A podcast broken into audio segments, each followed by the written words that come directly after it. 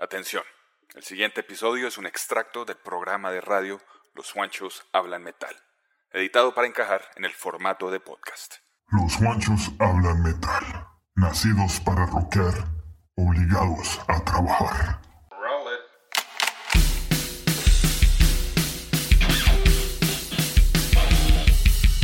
Desde las entrañas del mundo del rock y el metal, acá comienza Los Guanchos Hablan Metal. De nuevo, los Juanchos hablan metal en Under Pro Radio. Les doy la bienvenida. Soy Juan Puerto Rock y saludo a Washington DC a mi partner, a Juancho Deuce.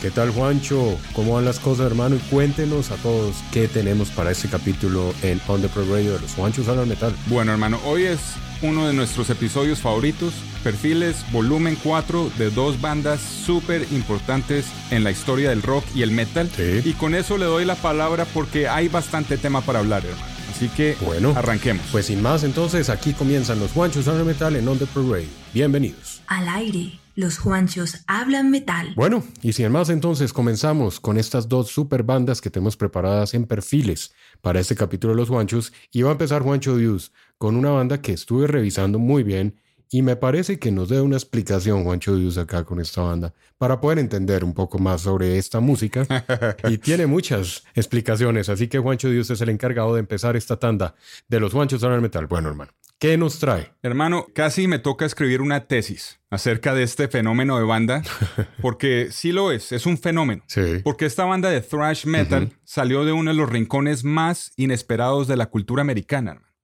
Esta es la banda llamada Body Count, liderada por uno de los pioneros de la escena de la música afroamericana gangster rap. ¿Se me entiende? Sí, Él, sí, es, él sí. es el rapero Ice-T. Ah, ya Ahora, en mi opinión, estos dos géneros musicales, el metal y el rap, fueron destinados a fusionarse. ¿no? Lo vimos desde el principio de los 80s con Run DMC y Aerosmith. Sí. La canción Walk This Way fue la primera de todas. Y así de a pocos, ¿no? Sí. Lo vimos con Fate No More, lo vimos con Anthrax y Public Enemy, que fue una de las más importantes, ¿no? Sí. Pero sí. lo interesante aquí es que fueron experimentos, ¿no? Que la cultura del metal fue absorbiendo la música del rap, pero la cultura afroamericana del rap nunca metió más el dedo en el metal. Ellos siguieron por su carril en la evolución del hip hop, ¿se me entiende? O sea, después del experimento con Anthrax, eh, Chuck D, el cantante de, de Public Enemy y Flavor Flav, se quedaron haciendo lo que les gustaba más. Nunca más intentaron fusionar esa música de Public Enemy con ningún tipo de guitarras o, o música de metal, ¿sí me entiende? Sí, sí, sí. Entonces, ¿qué pasó con el rap metal? El rap metal en sí sí se convirtió en un subgénero del metal, obviamente, pero yo podría decir que el 95% de los artistas que tocan este género son anglosajones, son los blancos, ¿no? No hay mucha actividad de la cultura afroamericana en el metal. Siempre ha habido una separación de culturas musicales acá. Los afroamericanos siguen en su carril, inventando nueva música, y los blancos siguen apropiándose de lo que ellos inventan. Y así, esa siempre ha sido la simbiosis de las culturas, ¿no? Bueno, entonces, ¿por qué digo yo que la banda Body Count es un fenómeno? Porque todos los integrantes de esta banda al empezar venían del gueto de Los Ángeles, ¿sí me entiende? Sí. Y sí. venían de una cultura de pandilla, de los Bloods y los Crips, ¿no? Que son las, las pandillas más grandes de Los Ángeles, ¿no? Y de- del país. Y en esa cultura de lo, de lo que es gangster rap, las bandas como NWA, los raperos como Dr. Dre, Snoop Dogg, Warren G, Ice Cube y el mismo Ice-T eran los que gobernaban, ¿no? Esa cultura en los 90 estaba tomando mucha fuerza en MTV y era lo que estaba trayendo más dinero que nada. Pero algo muy curioso pasó, y es que en un tour europeo, Ice-T empezó a darse cuenta de los mosh pits cuando, por ejemplo, Public Enemy tocaba Bring the Noise en vivo. Sí. La gente se enloquecía por esa canción gracias a la colaboración de Anthrax y empezaban a hacer mosh pits de rap. Sí, sí. Y eso le llamó mucho la atención a él, ese, ese tipo de energía, ¿no?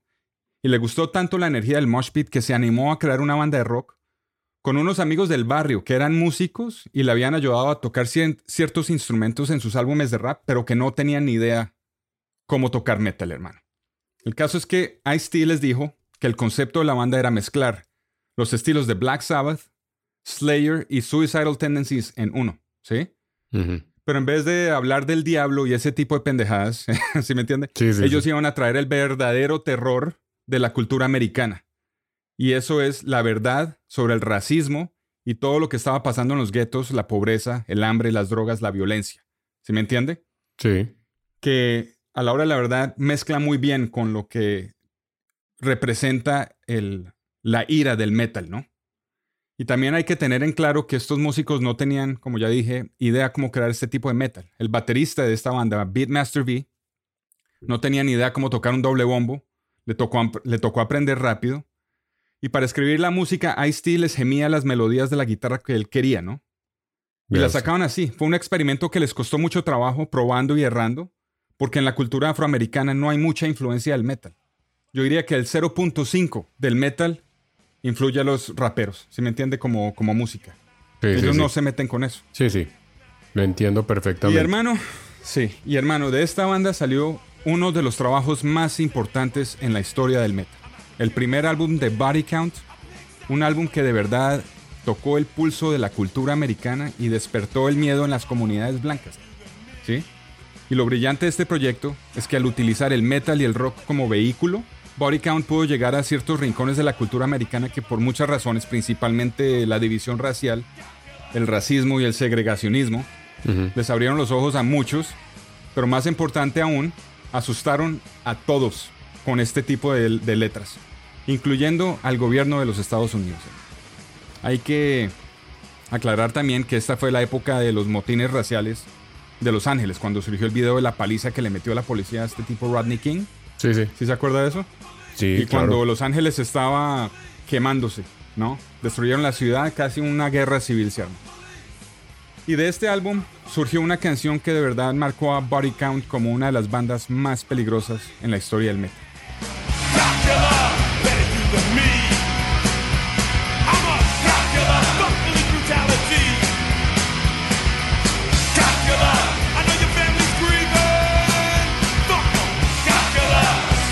We get even.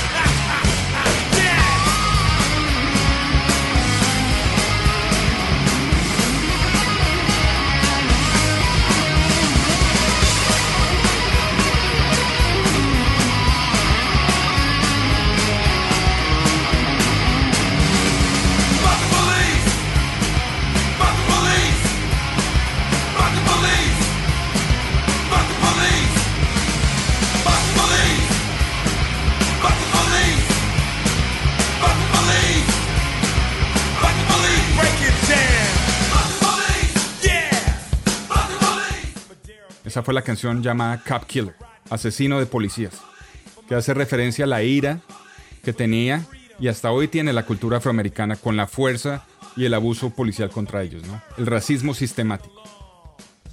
Esta canción fue la que le llegó al gobierno y se armó una conmoción por el hecho que pensaban que era una campaña para matar policías, ¿no? Pero pues obviamente eso no era el caso. Sí, claro. El mismo Ice-T dijo que si la fuerza policial no fuera corrupta y racista, que él le habría gustado ser un policía.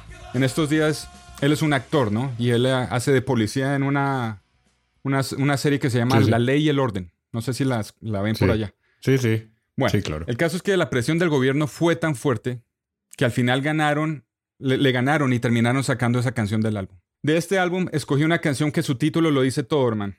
Todo lo que Body Count como banda y concepto representa, todos los miedos, todas las fobias raciales y de las clases sociales se encuentran en este título tan simple. Así que escuchémosla, del álbum de 1992, Body Count. Aquí a continuación suena There Goes the Neighborhood. En los Juanchos hablan metal. We're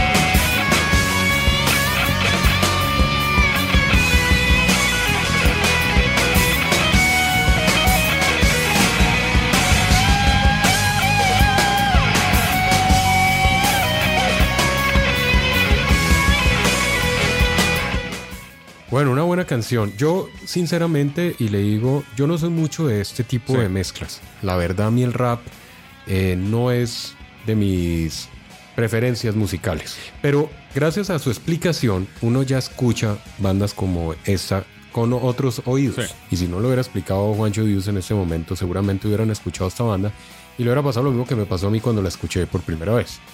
No me caló mucho, precisamente por esa mezcla y no, no fue una banda que yo dijera, uy, cómo la voy a meter a mis playlists a escucharla Sí. seguido, ¿no? Pero ya escuchando la explicación científica, cultural, social, política y demás de Juancho Dios, pues ya escucha uno a esta banda con otra perspectiva. Eh, me parece que es interesante la propuesta que tienen musical. Eh, la- ¿Cómo ha sido el recibimiento realmente de este tipo de bandas, en especial esta, que es la que usted trae? O sea, sí se presentan, la gente sí tiene, me dicho, tienen buenos fanáticos, la gente sí compra sus álbums, o son esas bandas de minorías respetadas por esas minorías que las defienden por, por sobre todas esta, las cosas. esta banda es una de las más importantes de la historia, se lo digo así. Yo los conocí a ellos gracias a un primo mío cuando, fui a cuando me vine aquí a visitarlo en el 94. Apenas había salido ese álbum. Sí, Yo todavía no había entendido el- la pureza de lo que era el estilo de este metal. Porque musicalmente, hermano, aquí la sacan del estadio para un grupo de artistas que tenían poca o ninguna comprensión conceptual del estilo de música como el metal. Sí. ¿Sí me entiende? sí, sí, sí. En este álbum lo capturaron todo, hermano. Musicalmente, todo lo que es el metal y el punk lo representan aquí, sentimentalmente y líricamente. ¿Sí me entiende? Esta canción, por ejemplo, There Goes the Neighborhood, explica lo que es el segregacionismo y el racismo en su raíz. Esa, esa expresión es tan odiosa. Ahí se fue el barrio, ¿no? Lo dicen acá los americanos cuando, la, cuando se empezaron a integrar las comunidades. ¿Sí me entiende? Ah, se acabó el, se acabó el, Sí, el barrio, porque llegaron los morenos, llegaron los mexicanos, así. El caso es que esta banda ha continuado, ¿no? Siempre ha representado todo lo que tiene que ver Sí, sí. eh, o lo que ha pasado en el momento culturalmente. Ya es un legado. Por eso es que Ice-T siempre ha defendido sus letras, porque muchos críticos decían que Body Count estaba glamorizando la violencia de las pandillas, a lo que él siempre contestó que él no estaba glamorizando nada, es lo que estaba era cantando lo que estaba pasando en el barrio de ellos, ¿sí me entiende? La verdad. Y, eso, y de eso siempre se trató Sí, eh, la música de gangster rap, ¿no? sí. El primer álbum es puro hardcore, metal thrash, todo lo que tenía que ver con Suicidal Tendencies y Slayer lo metió ahí. En los, en los álbumes siguientes, ya cuando empezó a, a evolucionar la música, ahí sí ya empezó a fusionar más el rap con el metal, ¿no? Como lo estaban haciendo a finales de los 90 muchas bandas de new metal, ¿no? Al estilo Limp Bizkit y todo eso, ¿no? Entonces para mi siguiente canción me voy a saltar una década. Voy a, me voy al álbum del 2014, Manslaughter. Esta es la canción que abre el álbum, llamada Talk Shit, Get Shot. Y continúo aquí en Los Juanchos Hablan Metal. I hit you my clips and flip ya. I'm not your average reaper with the sweeper. Conflict turns and clock kicks and bullet hits. Motherfucker talk shit, get your wig split. I don't give a fuck about you and your bitch click. Talk shit, get shot. Act hard, motherfucker, get shot. Pop off, get shot.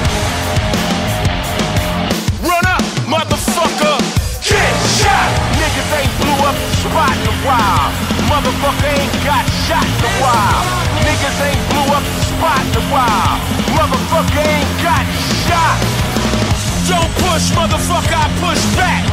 Fuck with me and catch a 223. We in the age of the gauge, double lots to make the talk stop. Black ops, I fucking live for the headshot. Act hard, motherfucker, stick your chest out. Break north, bitch, that would be your best route. Don't test me, I'm a psycho with the rifle. Beast with the peace, bully with the fully. Anyone can get it. Una buena banda, una banda que si uno la analiza desde el punto de vista ya sociopolítico, pues claro, es una banda que debe tener bastante influencia y debe ser bastante icónica en la cultura Definitivamente. norteamericana. definitivamente. Y siempre han estado dándole al punto que es, ¿no? Obviamente han pasado muchas cosas acá en este año, en estos últimos años que han, que, que han reenforzado todo lo que ellos han dicho durante su historial, ¿no? Entonces, Sí, claro. la evolución de ellos ha sido muy, muy con los tiempos. Sí, Y eso sí, a mí se me hace excelente. Vamos a escuchar la canción a seguir del álbum 10 del 2017 llamado Bloodlust. Esta canción la escogí porque tiene una colaboración en- de Dave Mustaine en guitarras, ¿no? Vea usted. Y esta es una de las mejores canciones de ellos de la última década. Así que escuchémosla, hermano. Aquí está Body Count junto con Dave Mustaine, líder de la banda Megadeth, con la canción Civil War. En los Juanchos hablan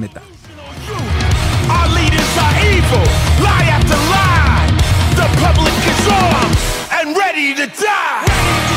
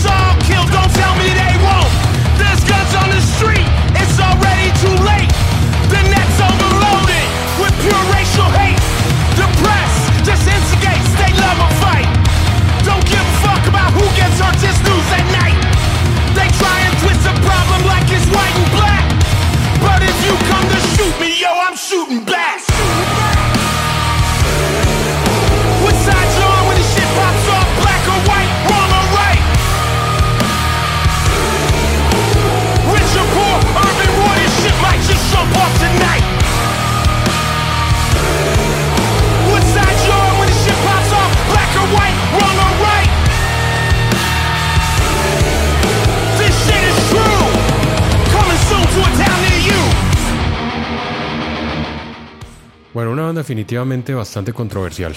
Y hablando de controversia, yo le hago una pregunta. Sé que le hace seguimiento a esta banda desde hace muchísimo tiempo. Sí.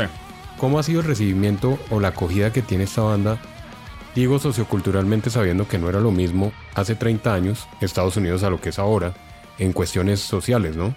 No, lo interesante de esto que usted menciona es que, bueno, este álbum, Bloodlust, salió precisamente un año después de la elección de Trump, ¿no?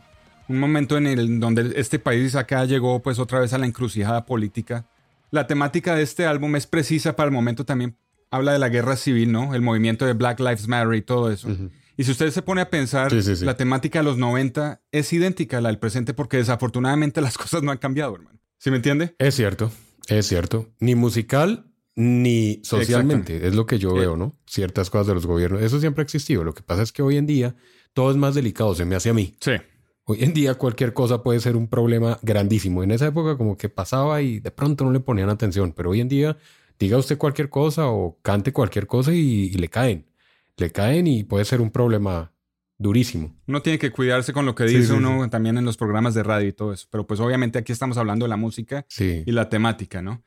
Un álbum excelente para mí. Sí, pero con un experto, pero con un experto social y político que tenemos Estoy tratando hoy. aquí, estoy tratando, ¿no? Acá no es politiquería ni nada, acá es música. Todo esto es mi opinión per- personal. Sí. Yo pienso que es una de las bandas más importantes por eso mismo. No, y que tocaba explicarla Sí. política y socialmente, o si no, no se entendía bien lo que era la banda. Definitivamente. Este álbum Bloodlust tuvo nominación a un Grammy. Cuando estaba preguntando cómo los han recibido, como mejor canción del metal. Esa fue la canción Black Hoodie. This is how it happened. Out late night, just chilling with my clique. No one had a gun, everyone's legit. One of my boys is drunk, I'm talking toe back. He could barely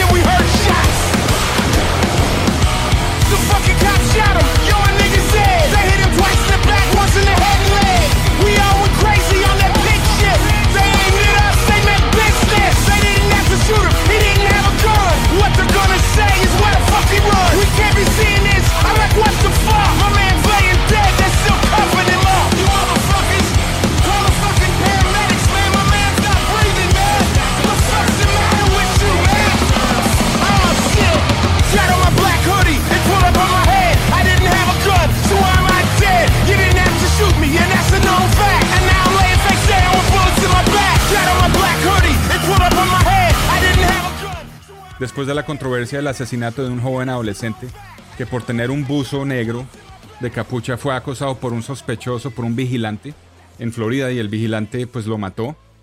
Un niño como de 15 años y quedó libre, ¿no? Así que eso es, hermano. Música súper agresiva, honesta, real, de uno de los artistas más importantes de la generación X, la nuestra, eh, aquí en los Estados Unidos. Y siguen activos y pues recordándonos la realidad de este país, hermano. Entonces, por eso, para finalizar este perfil de una de las bandas más importantes del metal americano, nos vamos con el último álbum, Carnivore, del 2020, hermano. Esta canción a seguir sí ganó el Grammy como Best Metal Performance, mejor canción del metal, creo. Esta canción, según lo que dijo Ice-T la revista Metal Hammer, sí tiene mucha inspiración y le da oda a la banda o al grupo rapero Public Enemy como influencia, ¿no? Del álbum Carnivore del 2020, este es Body Count una vez más con la canción Bum Rush. En los Juanchos hablan metal. No se desconecten, ya venimos con la banda de Juancho Rock.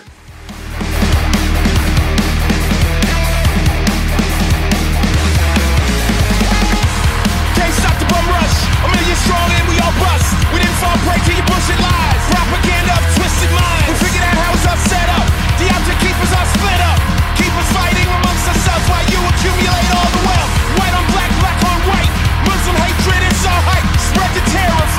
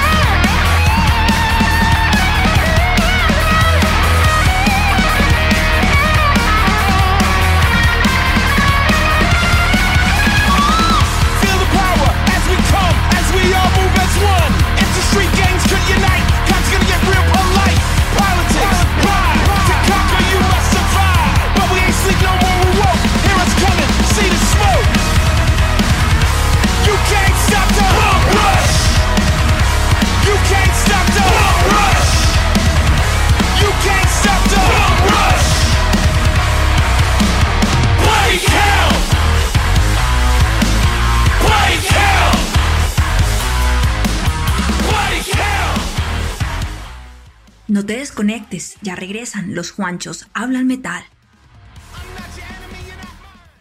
Bueno, de regreso, los Juanchos hablan metal en Underprod Radio. Bueno, yo pues me voy con una banda también bastante longeva. Es nada más ni nada menos que la agrupación Diamond Head. Bueno, esta banda, para los que no la conocen mucho y quieren indagar, pues es una banda inglesa. Sí. Yo les cuento acá que duré mucho tiempo escogiendo la música para este capítulo de esta banda porque tienen unos discos impresionantemente buenos que es muy difícil escoger una. Es cierto. Es impresionante, o sea, cierto, muy sí. buenos. Son excelentes. Entonces, ahí hay cuatro canciones. Vamos a empezar con la primera, me parece, para empezar a saber de qué se trata esta agrupación Diamond Head. Y vamos con una canción que se llama I Can't Help Myself. Y suena acá en los Juanchos en el metal en Underprod Radio.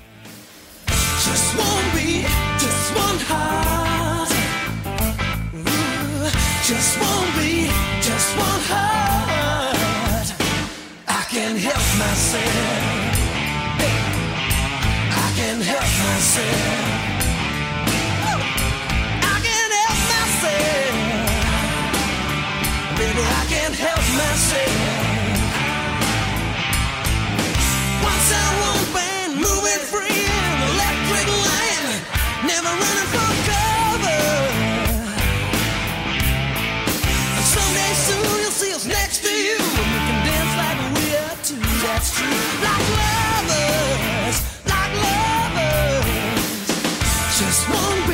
just one heart. Ooh, just one beat, just one heart. I can help myself. I can help myself.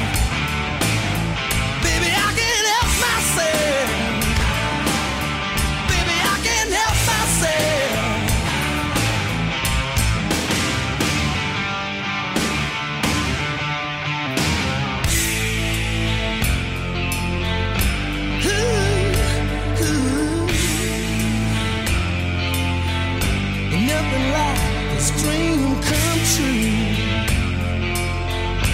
Nothing like my time with you. You're a perfect friend of mine. Rock still should stand on time. Bueno, como les decía, una canción sota, ¿no? De una gran banda, una banda que incluso influenció a Metallica y, Sí. y a muchos, hermano. Sí, sí, a muchos y yo creo que debería, valdría la pena tocar las originales que tocaron de Metallica, ¿no? Venga, venga, les tocamos aquí esta Helpless, que, que fue una de las que tocó Metallica. Hagamos eso y, lo dejo continuar.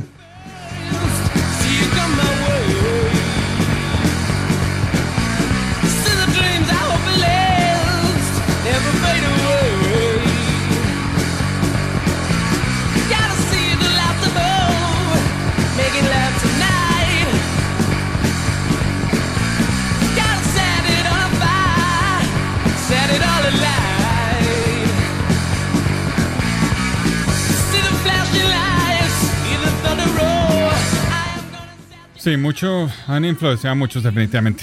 Esta es una de los Sí, más importantes, claro. digo yo, ¿no? Muchos. Una banda que empezó en el 76. Sí, sí. De los cuales Sí. ya activos originales está obviamente su líder, el guitarrista. Brian Tatler. Y pues es el encargado de que esta vaina aún se mantenga en el tiempo.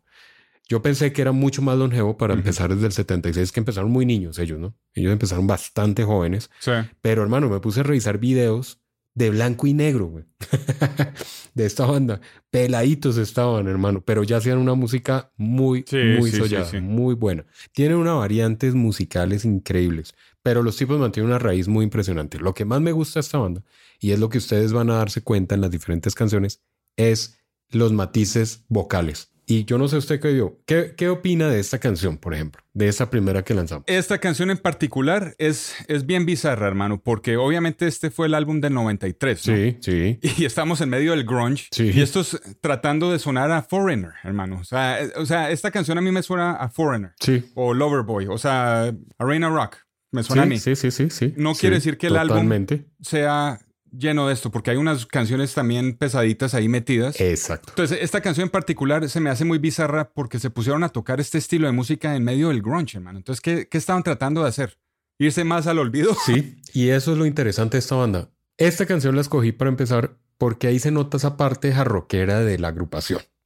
No son Ujú. muchas las canciones de hard rock así netas que Ujú. tiene el grupo, pero esta en particular de este álbum, como usted dice, donde hay muchas canciones diferentes, es un álbum. Sí, es muy bueno. Ese álbum del 93 yo creo que fue de esos álbumes de los 90 que hemos hablado que son buenos, este. Este hay que incluirlo ahí. Toca hacerle una fondo a este. Sí, hay que hacerle una fondo a este Bueno. álbum. Pero esta canción, pues bueno, tiene sus guitarritas, sus guitarras suaves, melódicas, la voz muy melódica también, aunque esta agrupación se van a dar cuenta con las canciones que siguen que tiene unos destiempos a veces y tiene unas cosas, una métrica súper compleja. Eso es lo que más me gusta hasta Sí. ahora. que no es el típico riff de guitarra y dentro de la misma canción la cambian, tiene muchos cambios, muchas variantes. Y para saber de qué estoy hablando, pues vamos a escuchar la segunda canción para que vean los cambios o el cambio que tiene esta agrupación ya con la siguiente. Esta es la canción Lost at Sea y suena en Los Guanchos Hablan Metal. I get drunk and I need more. Always tripping in the presence of this beauty that lies before. Just like a falling star,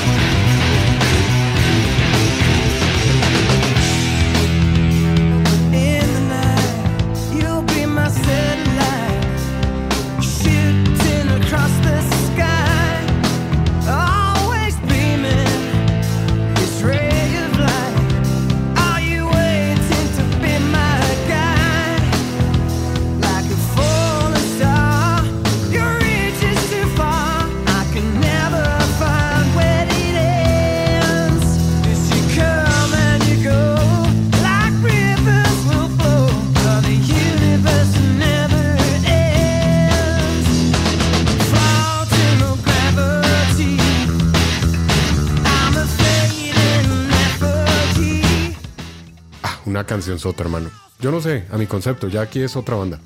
Totalmente. La voz se mantiene, las voces se mantienen. La... A pesar de que no es el mismo vocalista, porque han cambiado vocalista, tratan de mantener el mismo estilo. ¿Sí se da cuenta? Eso sí tiene muchas razones. Eso iba a decir yo, que los, eh, los cantantes, los vocalistas escogidos siempre han tenido ese, ese sabor que tenía el, ah, el original, eh, Sean Harris, ¿no? Sí, excelente. Eh, ¿Usted sabe por qué Sean Harris se salió? No, pues la verdad es que esta banda Sí. tan popular y tan icónica para otras agrupaciones tuvo muchas bajadas y fue quedando en el rezago. ¿Qué pasó con esta banda? Metallica lo absorbió, hermano. Sí. Metallica, yo creo que esta banda, si no hubiera oído Metallica, esta banda hubiera sido más grande. ¿Y qué pasa? No sé si ustedes se acuerden de la canción I'm a Evil de Metallica. Helpless. Ahí está. Ajá. La canción original es de Diamond. Pues sí, claro. Ahí- así Sí. es como yo los conocí, gracias a Metallica. Y pues obviamente Metallica, esas canciones son perfectas, ¿no? sí. Entonces sí cuesta trabajo devolverse a las de ellos, aunque son buenísimas, ¿no? Eso fue lo que pasó precisamente. Que muchas de estas canciones grandes que tuvieron ellos en su haber, que nacieron gracias a Diamond Head, pues llegaron otras bandas y la hicieron más grandes y ellos fueron quedando como en el rezago. De hecho, yo le garantizo que mucha gente no sabía eso. que Emma Evil es de Diamond Head Sí. y no es de Metallica. Sí. Y eh, eso debe ser muy triste. Yo siempre he dicho que debe ser muy triste usted componer una gran canción y que llegue otro, la haga mejor y quede con los créditos prácticamente y usted nadie lo nadie diga, ah, Juancho Dios fue el que compuso, ¿no? ¿Quién es el hermano? No sé, Pues depende. Si hay dinero, Sí, yo me quedo callado tranquilo. Pero No, obviamente. Obviamente hay dinero y ellos reciben por esa composición cada vez que la toca Metallica, seguramente Sí. en cada concierto. sí, claro. Por cada disco vendido, reciben sus. Claro que sí. Eh, de todas maneras, ¿no? Usted hubiera querido que su composición fuera grande por usted, no por otro grupo, ¿no? Puede ser, Pues puede pienso ser. yo, no sé, puede ser. uno- Depende de la mentalidad que uno tenga. eh, Exacto. Mire, en el portal musica.com hay una, eh, un, te- un interesante artículo acerca de lo que estamos diciendo de las regalías. Que tiene Diamond Head por las versiones de los otros grupos. ¿no? Y él dice, Brian Tadler, su guitarrista, el, el prácticamente fundador de la banda, dice, reconoce que vive práctica y principalmente de las regalías. Claro. O sea, el man ya hace rock porque quiere hacerlo. claro. De la venta de los derechos que le pagan las versiones de Metallica. Imagínese. Ya, ahí lo dice. Concretamente se refiere a los temas I'm a Evil, editado como la cara B del single de Creeping Dead y de Garage Inc. Ujú. y Helpless, The Garage Days en 1987. Mi favorita de The. Prince, cara B del single The One. Y It's Electric del Garage Inc. Sí, No es una, sí, varias. son cuatro. Sí. Entonces ya lo que usted decía, pues el hombre está relajado, con razón sale siempre sonriente, Sí, sí. ahí esperando el cheque mensual sin hacer mucho y pues tra. Lo que sí me parece interesante es la música que hace esta agrupación, porque esta agrupación catalogada también dentro del movimiento trash, inclusive. Para seguir mirando y revisando esto que estoy diciendo, vamos con una canción de un álbum que en mi concepto es totalmente salido de la órbita de Diamond Head Sí. y es la canción Calling Out. Y suena acá para ustedes. Escuchémosla y ya hablamos de este álbum tan interesante de Diamond Head que suena aquí en los Juanchos Hablan Metal.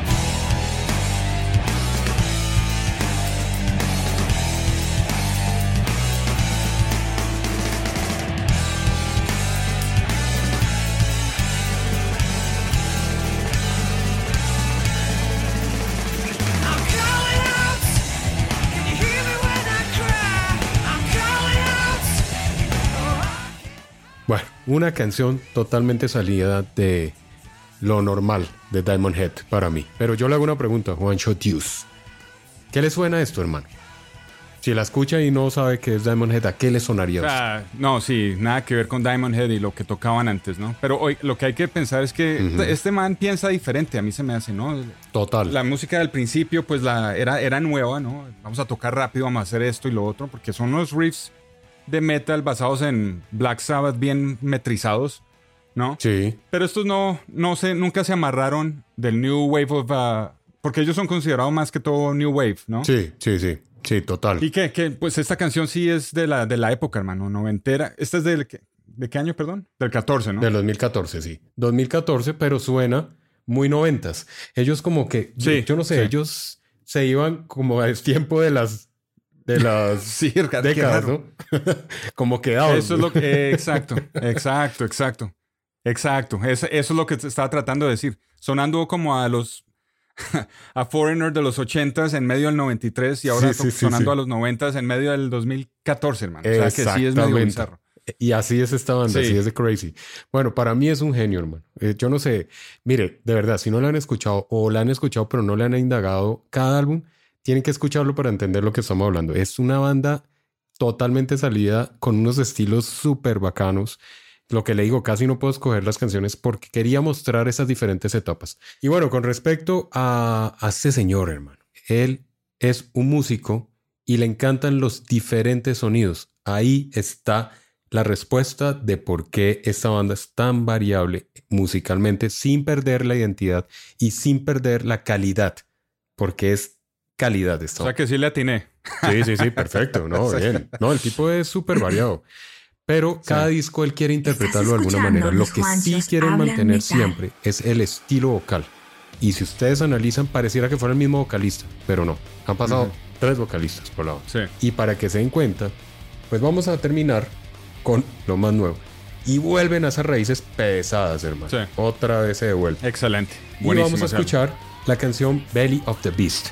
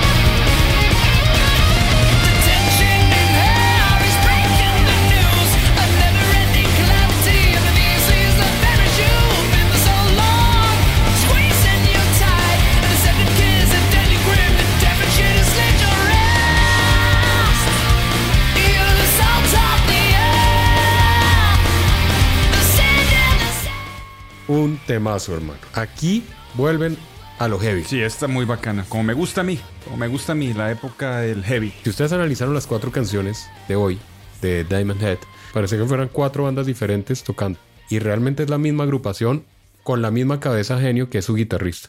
No más.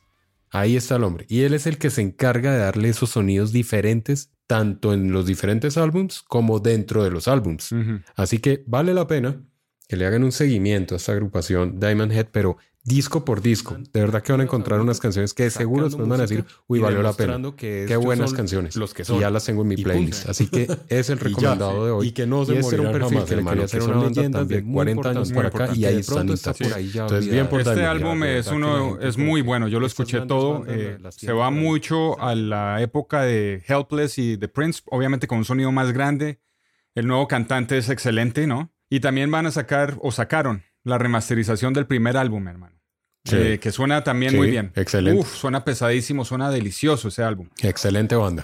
Entonces, bueno, ese era el perfil para este capítulo en los Juanchos a la Metal, agradeciendo como siempre la sintonía de todos y cada uno de ustedes, los que están ahí pendientes en cada domingo. No olviden, ahí está la planilla de programación, está Frecuencias Abismales, está Metal Mania, está Border Jump, está este Metal with the Warrior, está toda la planilla y estamos nosotros también ahí en la jugada, en la coladita ahí de la programación, haciéndolo nuestro. Haciendo lo nuestro. Un abrazo bien rockero, cuídense mucho, pórtense mal, pero con mucho juicio y disciplina, como siempre Sí. les digo. Hermano, un Un abrazo, abrazo. hermano. Chao, pues. Chao.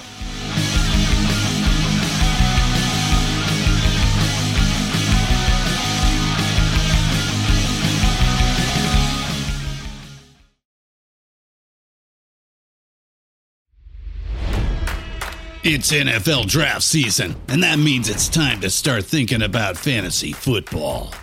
FantasyPoints.com features industry leading experts and prognosticators using proprietary hand charted data to help you score more fantasy points. FantasyPoints.com is the place to go for whatever kind of fantasy football you play. Whether you play fantasy football, daily fantasy sports, or do a little bit of everything, Fantasy Points has the meticulously researched content to guide you to victory. And why wait for the fall? Fantasy Points also covers the new spring football league, the UFL.